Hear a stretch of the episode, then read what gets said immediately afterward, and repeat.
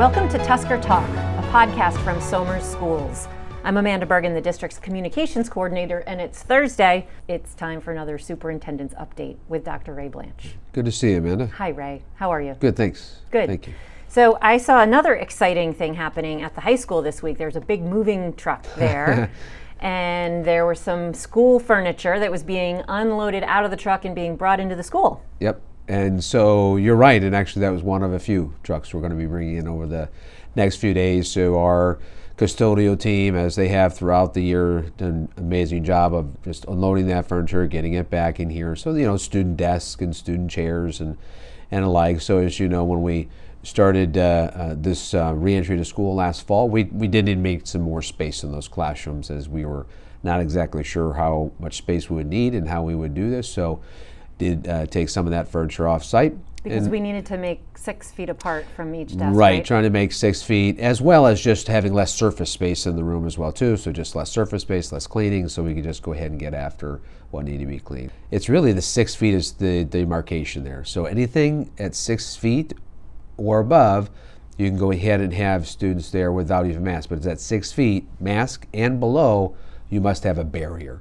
If it's five feet, four feet, three feet, anywhere below six feet, you need to have kind of that barrier if there's any length of time. Obviously, if you and I are walking uh, from class to class in the hallway and we see each other for a couple of minutes, that's not what we're talking about. We're looking at a, a time when you're sitting and working, be it in a library, classroom, or in your cafeteria. That's when you need that piece. We do know there's updated guidance even as recent as last Friday from CDC. They were looking at being at even at a three foot distance without barriers. But until our guidelines change from the Department of Health, we have to follow that barrier piece. And back to the trucks, when those uh, uh, desks get deployed, we also have the barriers have been ordered and produced and are on site now to be deployed out into the classrooms. So let's talk about that a little bit the differences in the different guidelines that are coming in. So the CDC might issue some guidelines, but until the New York Department of Health adopts those guidelines, they don't really apply to us as a school district. Correct. Correct. We may look at those and maybe some best practices, but we can't go and change our guidelines from the Department of Health. And for example, when we do come back after the break, um, there is not a guideline or an expectation to do monitoring and testing of, of students in the schools. We will be starting that after break. We're looking at a approximate uh, 10% of our student body being tested over a two-week period. It's not a requirement. It just seems to be the most prudent thing to do to keep the health and safety of our faculty and our children uh, at the forefront. So we will be starting that when we come back. Okay. So we can go beyond that, and that's one example of what we did. And what about the governor? Um, he had mentioned a few weeks back, I guess, that as of April 1st, he was going to end the quarantine for out of state domestic travelers. But there's a caveat there. And, and for us in particular, that hasn't translated again into clear guidance from the Department of Health. And that's who we follow, so we've got to Correct. wait for them Correct. to officially reissue guidelines. Yes. I wouldn't be surprised if it comes at the 11th hour, just before April 1st. Um, but if we do get that, we'll certainly send it out to our families what those changes would be and direct them to the New York State Department of Health and or Westchester directly to see that information. But until we get that official guidance from the New York State Department of Health, Yeah. It remains quarantining from out of state is Correct. still a requirement. Yep, and that the directions will be right there, the guidance on the State Department. And so that that certainly is a big piece that we've been working on and very excited. You mentioned the trucks earlier. There was like a, a palpable energy of like, hey, the dusk are here, the kids are coming back, and everybody's pretty excited. Everybody's nervous but excited, and so.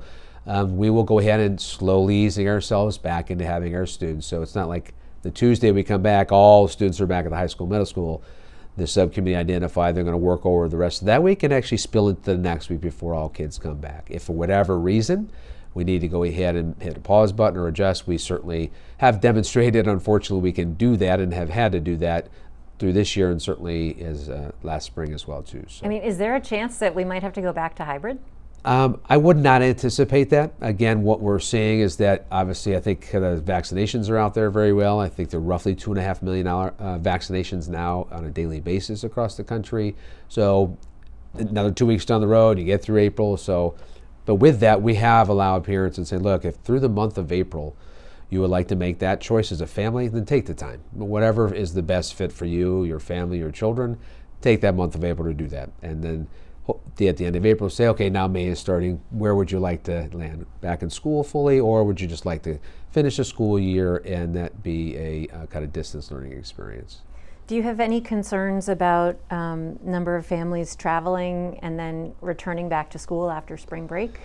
So I think with that one, we would certainly ask our families to please be conscientious of keeping us all safe, and it's really upon our community if we will be able to open up our schools as effective as we know we can.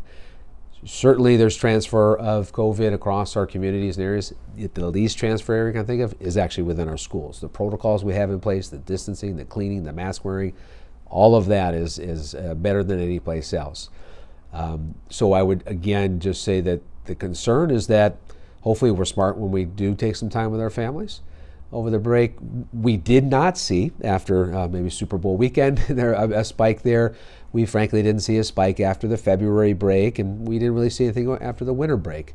Obviously, it's spring. There'll be some some more opportunities for folks to get out there, but we we did not see a, a significant spike. So um, I, I don't anticipate that uh, being a large spike. And again, we come back, we'll have what we believe a little bit over 80% of our employees will have been uh, fully vaccinated too. So that assists. Okay. So, what else is going on this week? We've got March Madness coming up. So I just want to say, you know, go Orange Men, Sweet 16. So let's get to the Elite Eight and see how they do this Sunday. So. Um, well, the NCAA tournament has been overshadowed by the Primrose Elementary School Music March Madness competition this year. And I don't know if you know this, but today is the finals. I, I did hear this. I did hear this. I, I am pulling for one of them. In the finals are uh, John Legend with his song Bigger Love Yep. and Rihanna with We Found Love. Okay. Those are the two songs. So, do you have a favorite? So I am pulling for John Legend. John Legend. Yes. All right.